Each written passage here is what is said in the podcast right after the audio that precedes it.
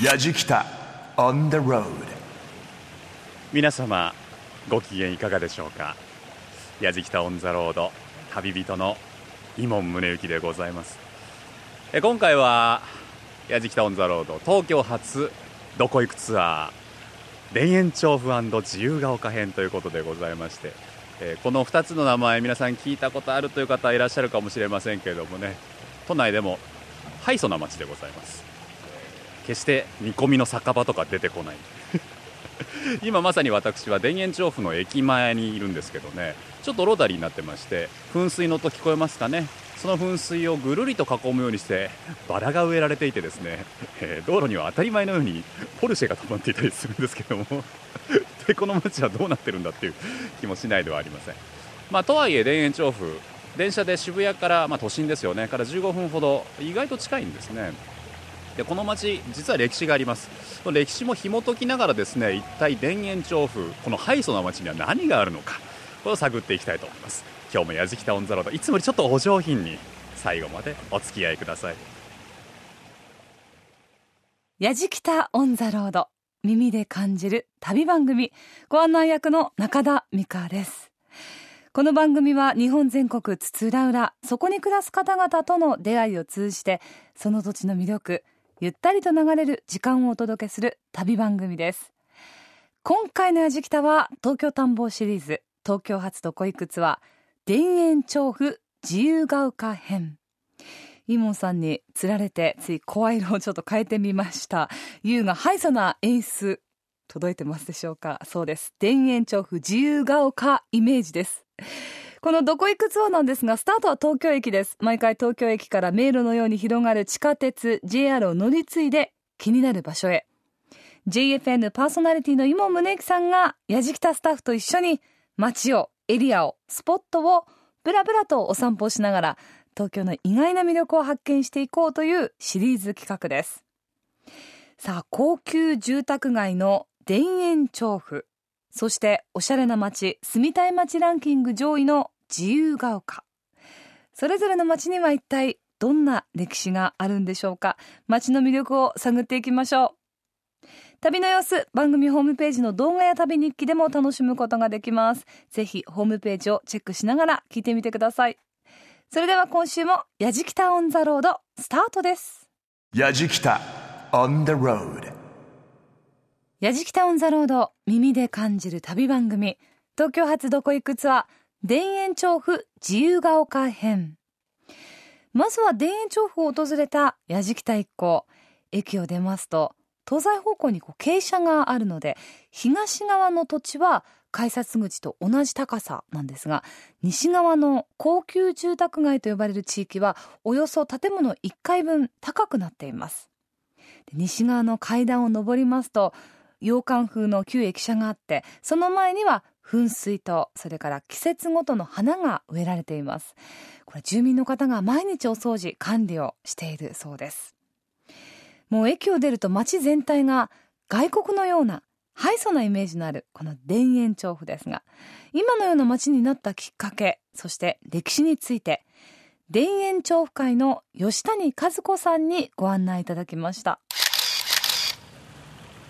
さあ街ぶらりにですね非常に心強い助っ人をお呼びしております。えこちら田園調布会の吉谷和子さんです。吉谷さんよろしくお願いいたします。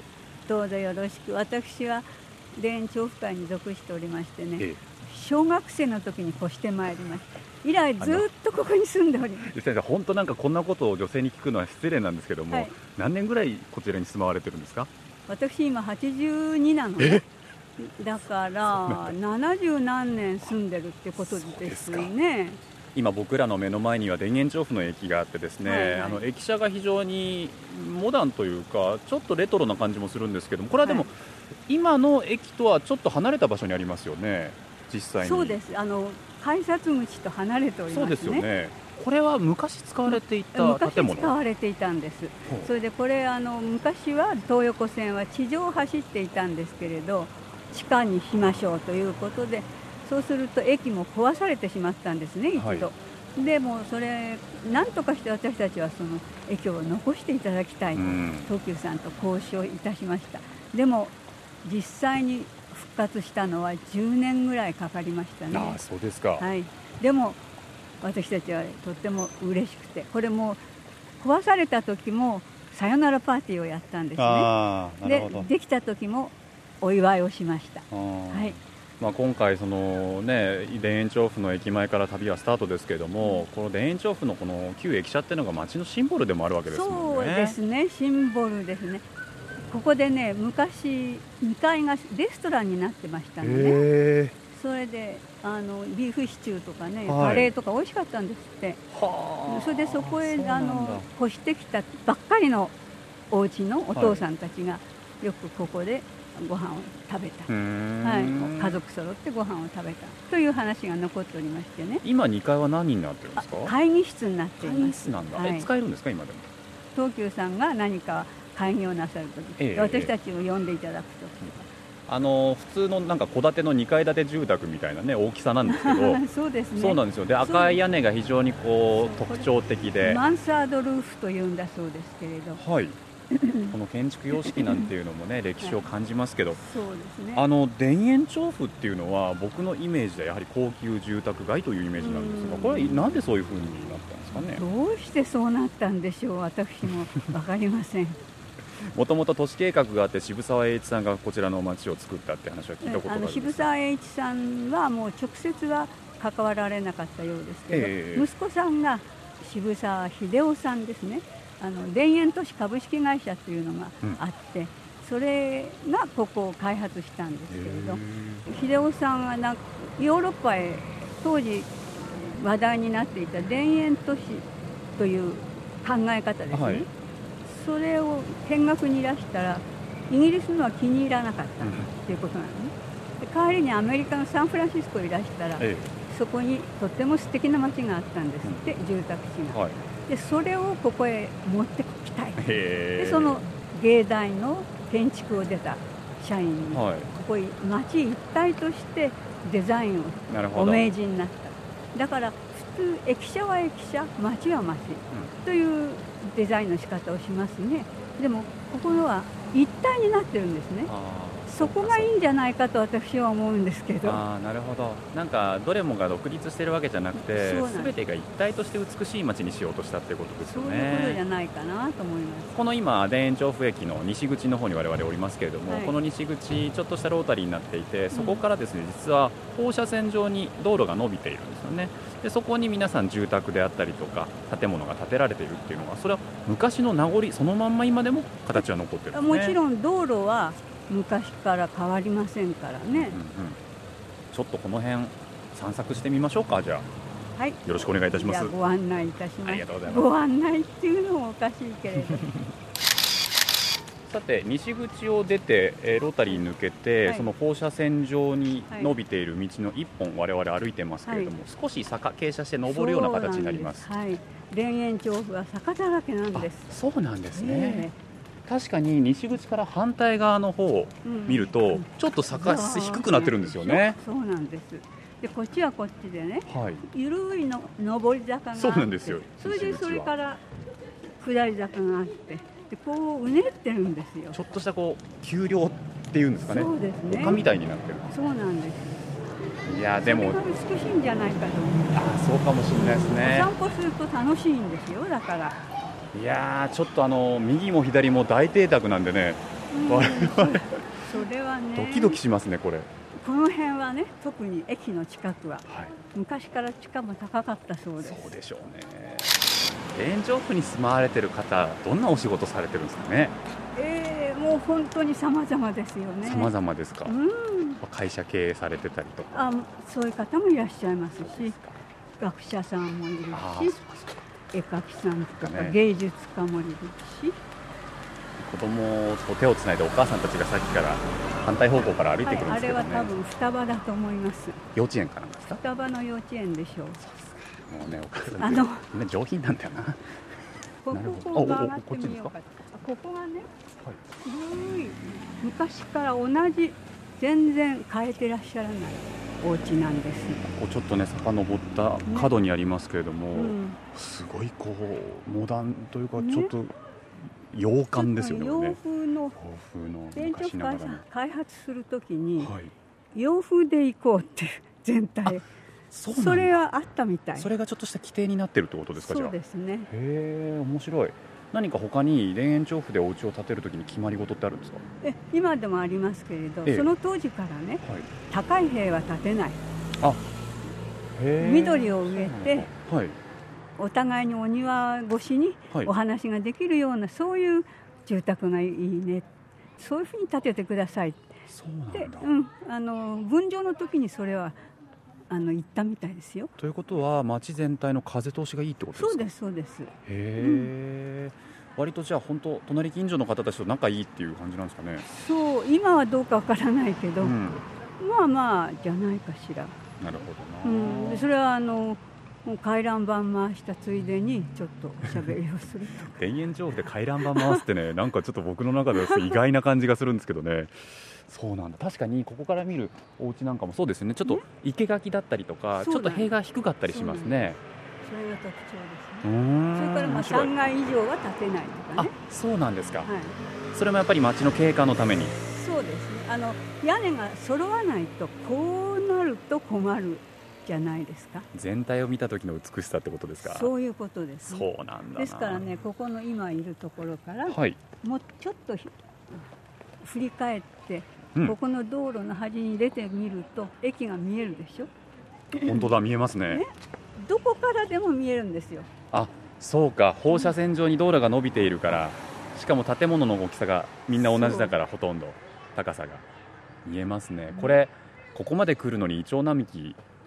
これもかなり美しいというか象徴ですよね。そうです。イチョウ並木がこれがね、はい。今は葉っぱが大きくなっていますけどね、ええ青々としてこれます。この芽時って言いますかね、芽がポチポチポチって出始める頃もうすごく綺麗です、あそうなんだ、うん、そうするとへー駅ももっとはっきり見えるし。あーなるほど、うん。すごく綺麗ですよ。か。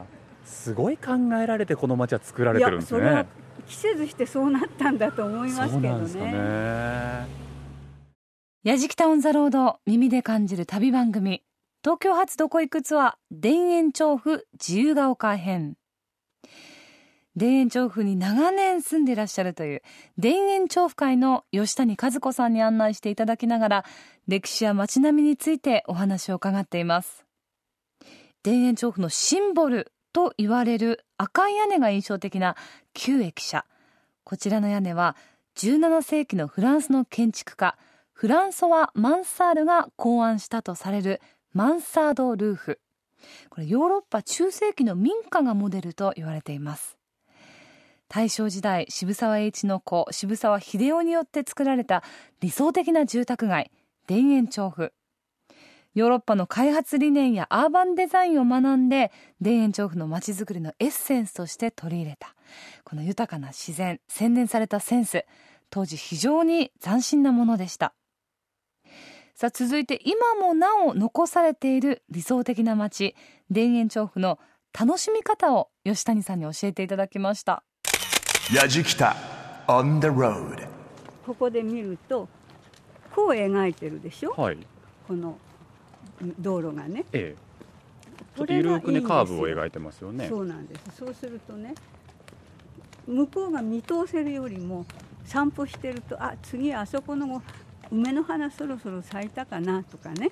あそこのお家のあれはあのどうなったかなとか。それからふっと匂いで気がついてそこの脇のお家の木を見ると、はい。例えば木星が花をつけていた、はいはいはい。ね、そういうところがいいですね。なるほどな、うん。いや僕は田園調布をちょっと誤解してました。そうです。もうちょっとなんかすごいこうすすごい敷居が高くてなんかねそういう町の人たちの交流って意外となくてとか、そんなふうに考えてたんですけど、ね、最初に大正12年にここへいらした方々がねはい、あの駅舎の上のレストラン。うん、そこしかないんですから何しろ。いわゆる集まるところ、うん。あのご飯食べに。はい、だんだんだんだんみんなが集まるようになってそこでうんガス水道なんとかしてほしいねとかそういう話がこうできてうんうん。小学校も作ってもらわなくちゃとかって言っていろいろ話し合いをした。それが元でね、えー、住民協議会っていう名前だったそうですけどそれが元になって今の田園調布会ができたんです。いや俺ちょっとそれも面白いなと思うんですけど、うん、町の在り方っておそらくは都市計画なんで、うん、行政主導じゃないですか。だから行政が指導する前にできちゃったんですよ。でもすごい面白いですよね、ね、そうだから人がつくだ町に住んでる人のいわゆるリクエストでいろいろなものが出来上がっていくっていう感じが、うん、でもねそれが住民運動の大元じゃないですか？ああそうですか。じゃない？いやでも多分そうだと思います。ね、東京いろいろな街ありますけども、こういう形の街ってやっぱ珍しいですもんね。じゃないかと思います、うん、なんかこう賃貸がなさそうですもんね。うんそうでもないですあそうでもないんですか、うん、どれぐらいなんですかね家賃ね。いやそれお家賃は高いって言ってらっしゃる。やっぱ高いですか？うん。高いでしょうね。それ高いでしょうね。1K とかで結構いっちゃうんでしょうねきっとね。いやそんな狭い部屋ないの。ないんだ。ないんだ。怒られちゃった。そりゃそうだ。そりゃそうだよ。おお家が今あさくすごい下り坂ですねこれ。多分ここです。谷さんここすごいアップダウンね。そう。で V 字これがその石坂洋次郎が小説のモデルにした日の当たる坂道のモデル。はいそういうふうに言われているんです、ね、これちょうどですねここから坂の下り一番下までだいたい300メートルぐらいあるのかな、ぐらいだと思うんですけどその300メートル行った先が今度300メートルすごい急激な上りになってるんですよね、ね、この V 字がすごいなと思います。そうなんです。これがもうちょっと上行くと尾根っていうかな、はい、山の一番上になるんですけどね。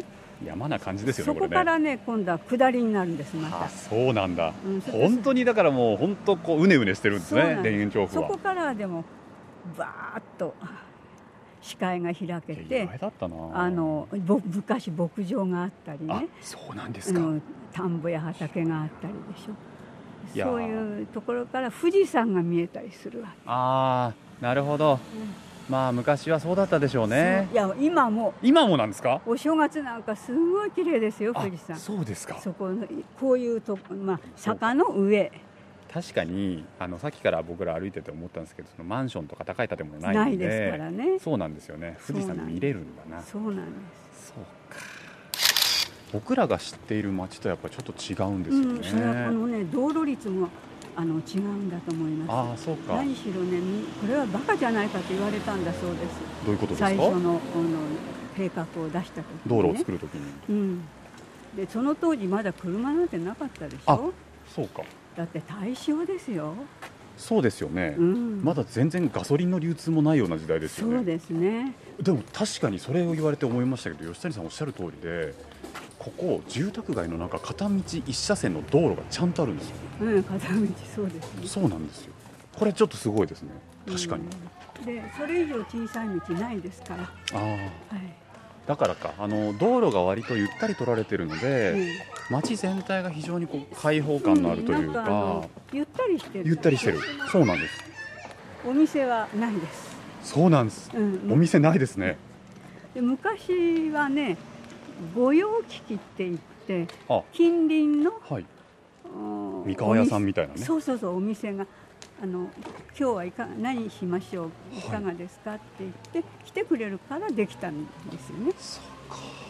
今はちょっとね、まあ、でも車が 使えるようになりましたから。あそうですね、うん、だから自由が丘のおかげでここが静かなんだと私は思うの。なるほどいいですね。今回の旅はの田園調布と自由が丘を2つ散策我々しますのでその比較もしてみたいと思います。だってどんどん昭和30年代からすごい発展ですもんああ確かに、うん、そう言いますよね。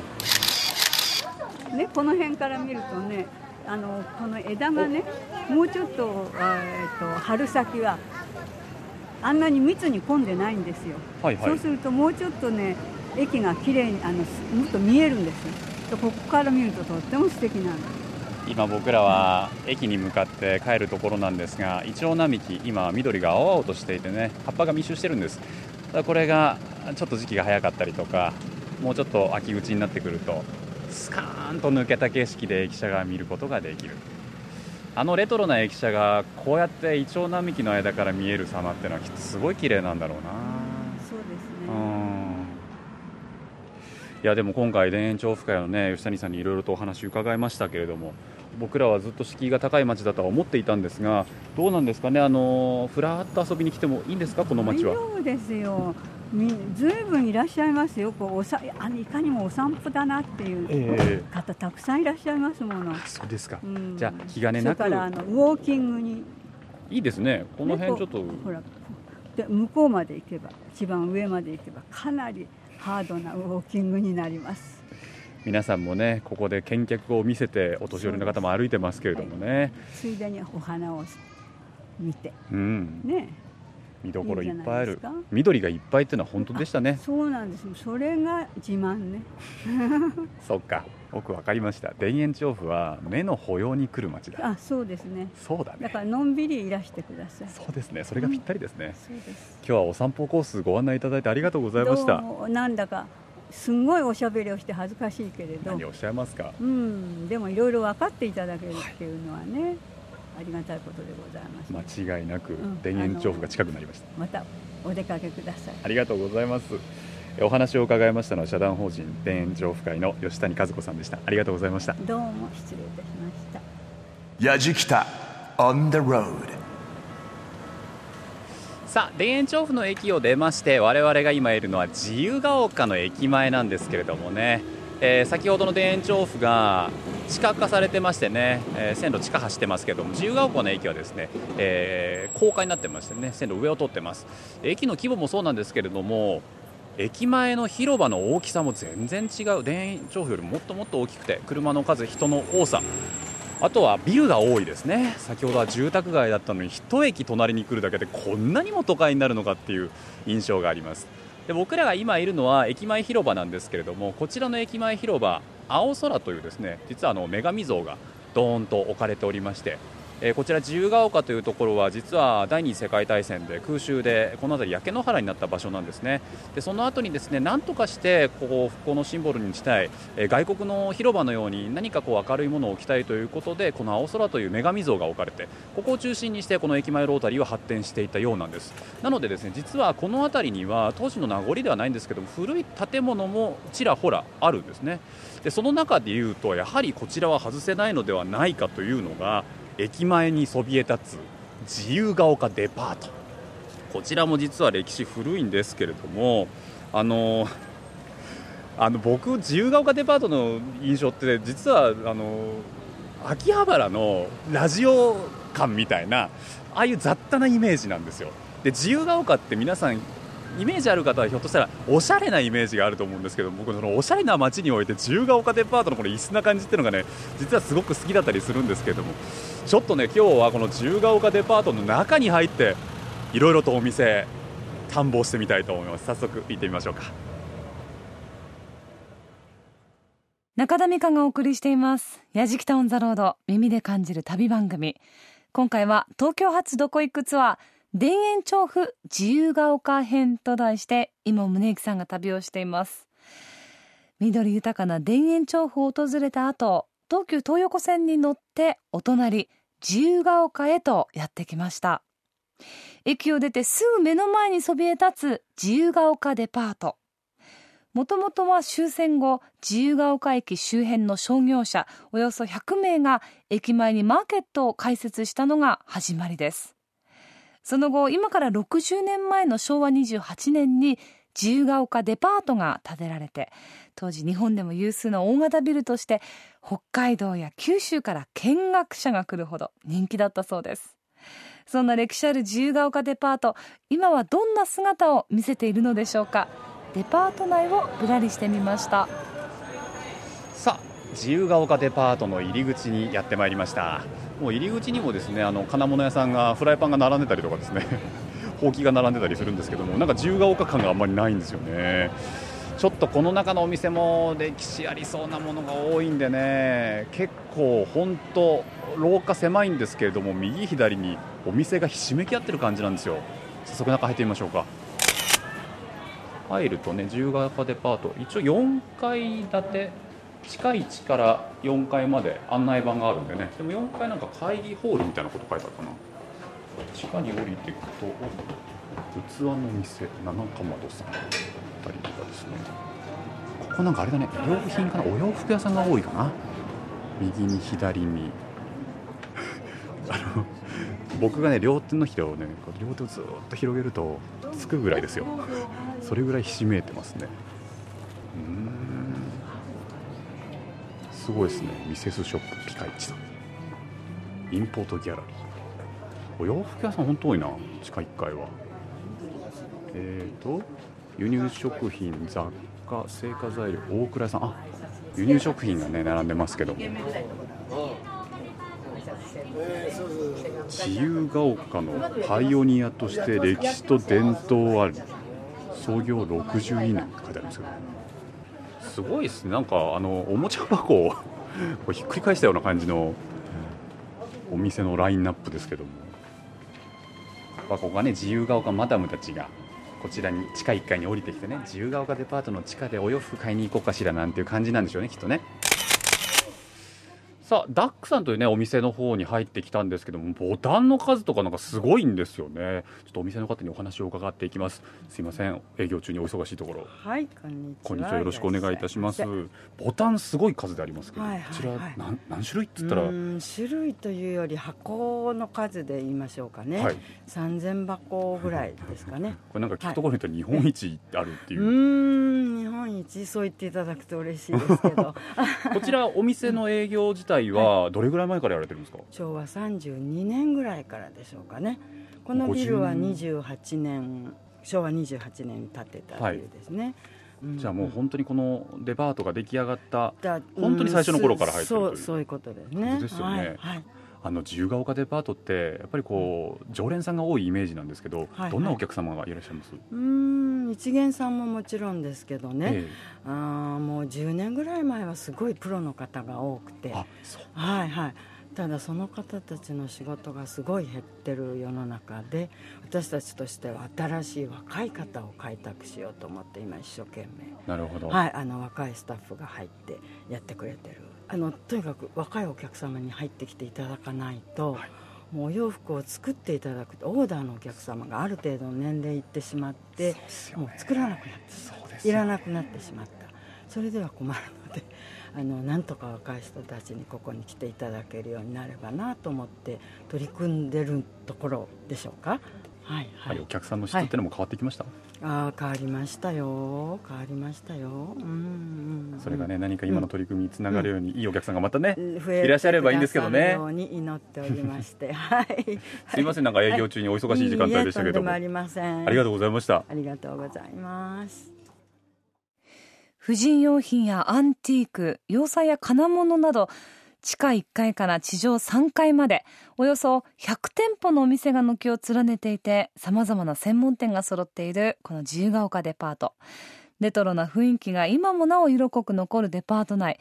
イモンさん何やらとあるお店に誘われるように入っていったそうで。これ自由が丘デパートの、まあ、地下の一角にですねあのフェイムさんというお店がありまして、えー占いという字が見えたんでちょっとこちらの先生にですね松谷先生に占ってもらおうかなと。すいません突然。はい、あのー占いをされてるお店が自由が丘デパートの中にあるっていうのがちょっと僕意外というかびっくりしたんですけども。もう約19年あ間そうですか、はい。じゃあもうたくさんの方を。18年何ヶ月かな。あちょっとじゃあ私も見ていただくことは可能ですか？どうぞ。何をどうすればいいですか？あの生年月日とはい。お名前を書いていたあだきます、かしこまりました。ドキドキしますね。ドキドキしますねこれ。僕本当豆腐メンタルなんでね。これダメなこと言われるとこの旅のテンションが下がると間違いないです。あのー、25、6歳ではい。あの性格が変わってらっしゃいました。筋金入りの大物になってらっしゃいました。でしょう。あれ？ご自分で変わったのお分かりになってないでしょうか、はい。え前はね、はい。ちょっとあやふやなひ弱なところがありまえした。それすごいわかります。はいはい。え。その通りです。でお若い時はうん、ちょっと行動力がいまいちでしたね、あなたが本当にえー行動力がバリバリになってはい。そして頭の良さを発揮できるのははい。46歳ぐらいからですね。おさつまあそうですか。10年後ですか。そうですね、はい。でも今はもう着々とあなたの良さはね、はい。あの随分発表する場合がいろいろできていらっしゃると思いますはい。ね、はい。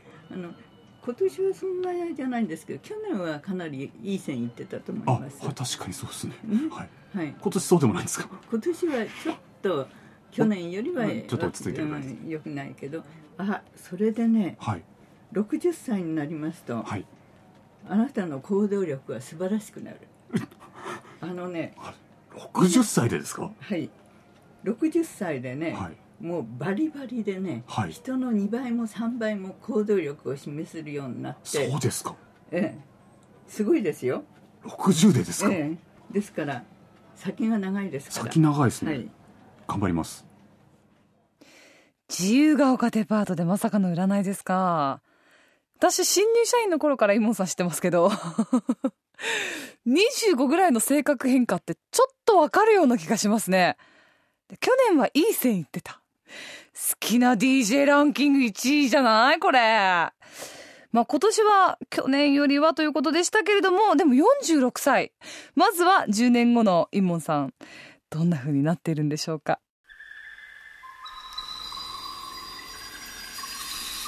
ラジキタ On the road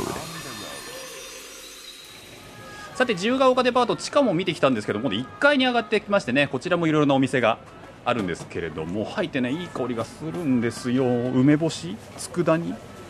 佃煮のこちらは中島さんですよね。美味しそう。これ地下1階がねこう服飾、まあ、洋服屋さんが多かったんですけども1階はね本当になんかいろいろ化粧品とかねそれこそ佃煮屋さんとかですね。まあ化粧品輸入雑貨ニットギャラリーとかね。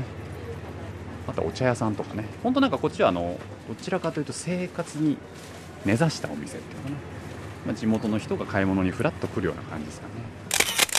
ちょっとねこちら1階に歴史があるお店があるんで一貫堂文具店さんに来たんですけどもご主人の栗山さんにお話を伺っていきます。すいません営業中に突然押しかけちゃいまして。母親があそうなんですね。すいません。あのこちらのお店は歴史は長いんですか？何年ぐらいになります？こちらお店構えて。60年ですね。60年？どうですか？あの自由が丘デパートにお店を構えられてそのいいところってどんなところだと思われます？やっぱりお客さんに重宝がられるんですか？駅前にあるってことでね。こういう目の前っすもんね。こういう店がね今少ない。ああどんどんみんなね辞めちゃうからね。でもなんかこの昔ながらの自由が丘デパートの良さみたいな残していきたいなっていうのはありますあそれはありますよね、うん。ん。こういう一軒店ばっかし多いところでこういう集合で。集合も。確かに大変なんですけどね、うん。でもね地方から来た方なんて結構びっくりされる方多いでしょうね、うん。昔はそうなんですよ。僕らの親の代のこの建物に直した時に戦後からバラックからこれに直した時に全国からこう見に来る方がいらっしゃったという。そうだっねたんですか、もうそれぐらい珍しかったっていうことなんですよね。当時はね。今度は最近は古くて。こっちのもの珍しさがあるっていう。いやでも残してってくださいね。いや大変なんですけどいやいやいやいや。でもねなんかその昔からの常連さんだったりファンもいらっしゃると思いますので、頑張って営業を続けてください。なんとか頑張ってください。すいませんお仕事中ありがとうございました、ええ今度はどうも失礼いたします、いやいややじきたオンザロード耳で感じる旅番組東京発どこ行くツアー田園調布自由が丘編続いて訪れたのは自由が丘にあります。日本で初めてモンブランのケーキを販売した洋菓子専門店。その名もモンブランという店名のお店です。昭和初期登山好きだった初代店主の迫田千真夫さんがスイスに旅行に行った際にヨーロッパの最高峰モンブランの美しさに感動。でお店の名前をモンブランにして看板メニューも栗の黄色いクリームでテイクアウトが可能な日本オリジナルのモンブランケーキを開発したということです。日本初のモンブランですか？一体どんなお味なんでしょうか？ラジキタ On the road さあ自由が丘で我々が最後に訪れるのがこちらでございます。あの洋菓子のお店モンブランさんっていうんですけれどもね非常に歴史が古いということで、あのー何やら昭和8年に自由が丘に洋菓子店モンブランの商標登録を取ったっていうんですけどモンブランってもともとねあのスイスの山ですよね。なんでちゃんとスイスの市長に許可取ってるらしいですよこのモンブランという名前。スイス公認らしいですこのモンブランというお名前は。なんでねちょっと、まあ、外から見た感じショーケースには焼き菓子が本当に綺麗にディスプレイされてて中見るとねケーキも美味しそうなんですけども大きいですよね。なんか見た目ねケーキ屋さんのこうショーケースっていうよりはなんかこうブランドの アクセサリーとか売ってるのブランドのショーケースな感じもするんですけどもちょっと早速中に入ってですねせっかくですからあれですかねモンブラン食べましょうよ。ちょっと中入りましょう中入りましょう。さあお店の看板のお菓子モンブランがやってまいりました。これねサイズ感がすごいんですよね。たっぷりっていう感じなんですよ。これね普通モンブランってあの栗のねクリームがふわふわふわふわってこう乗ってるじゃないですか。それだけじゃなくてその上にですねこうなんて言ったらいいんでしょう淡雪のようにですねメレンゲがふわっと乗っていて、まあ、その上にねお砂糖もふわふわふわっと非常に美しい。これまさにこのモンブランの山らしいお菓子を開発した初代がっていうねこれ歴史裏付けられてますよね。早速なんですけれどもせっかくですからこちらいただいていきたいと思います。あ中にもねちゃんと生クリームがふわっと入っててこのカステラの感じもいいですね。じゃあちょっとこれいただきます。うん。あ見た目より全然さっぱりしてるな。でも栗の香りがものすごい濃厚ですね。あっさりしてるんだけどすごいコクがあります。美味しいな。これでこの下ねちょっとこうこれかカステラ生地だ。きたきたこれ。あ中にね栗の甘露煮ですかねこれね。が入ってるんですよ。この甘露煮の栗も大きいな。ちょっとじゃあこのカステラ生地と栗のクリーム合わせていただきます。うん。うん。ここでこう初めてこうモンブランというケーキを食べてるなっていう気になりますよね。本当に多重な美味しさっつうんですかね。鼻に抜けていく香りがすごい。贅沢。ただやっぱり僕らが知ってるモンブランのあの懐かしさっていうのはすごい守られてる感じもするんですよね。なんかすごいこう伝統を守りながらも贅沢を味わえるっていう。とてもとても美味しいモンブラン。ラジキタ On the road.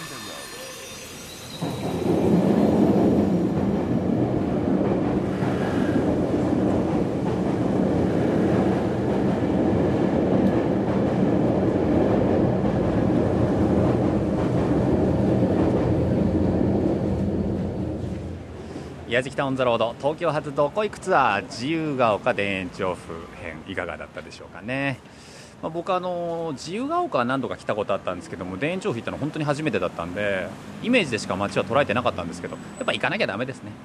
ハイソはハイソなんですけどもそこの街に流れている空気感とかやっぱり東京の昔からある街ならではのね良さっていうのがあるんですよ。人の温かさだったりするんですけど。でもやっぱりその街のこうセンスの良さはそこで暮らす人たちが作ってるんだなっていうのは実感しましたね。だから田園調布歩いてても、まあ、自由が丘歩いててもそうなんですけどもなんかこう普段よりおしゃれして歩きたいなみたいななんか頑張りたいなみたいな気持ちにさせてくれる街。これが田園調布と自由が丘だったような気がします。やっぱりね街が人を作るってこともあるんだと思うんですよね。やっぱりこうなんだろう適当な格好して来れないじゃないですか自由が丘とか。でもそういう街がね東京ねあってもいいと思うんだよな。それがきっと文化を作っていくんだろうしなとも思いました。東京発どこ行くツアーねいろいろな街ぶらりしてますけども次回はどこでしょうかね。うちのスタッフも会議の時に行きたい街すごい言ってくるんですけどね。東京まだまだ見どころありますからね。ぜひ皆さん次回もお楽しみ。というわけで「やじきた on the road」旅人は井門宗之でした。ヤジキタ On the road. Grooves and moves your day. やじきた on the road 耳で感じる旅番組東京発どこ行くツアー田園調布自由が丘編。いかがでしたでしょうか？やじきたで田園調布と自由が丘を回るっていうのがちょっと意外と個人的には思ってしまいました、まあ、あの田園調布という街は正直私自身もあまり縁のある街ではないんですがただあの1年に数回親戚と家族でお墓参りに行くときにちょうどこの田園調布っていうのが中間的な駅なんですね。でそこから私、あの、私たちはバスに乗って、で、お墓参りを終えて戻ってくると、また田園調布なので、そこで食事をしたり、お茶をしたりして、まあ帰るっていうのが、まあもうなんかルーティンになっていて、たまに行くとね、やっぱりあの、様々なお家、お屋敷が立ち並んでいるのは見てるだけでも楽しいですし、あとよくよく調べていくと、結構素敵なレストランがあったりするんですよ。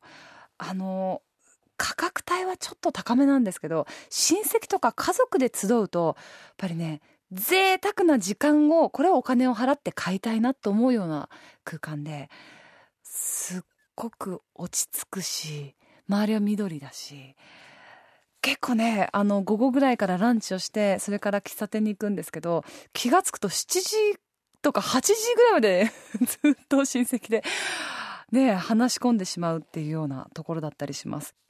この旅の様子、番組ホームページの動画や旅日記でも楽しむことができますので、ぜひ放送終了後、ポッドキャストも配信していますので、チェックをしてみてください。アドレスは www.jfn.co.jp スラッシュやじきたです。やじきたオンザロード耳で感じる旅番組ご案内は中田美香でした。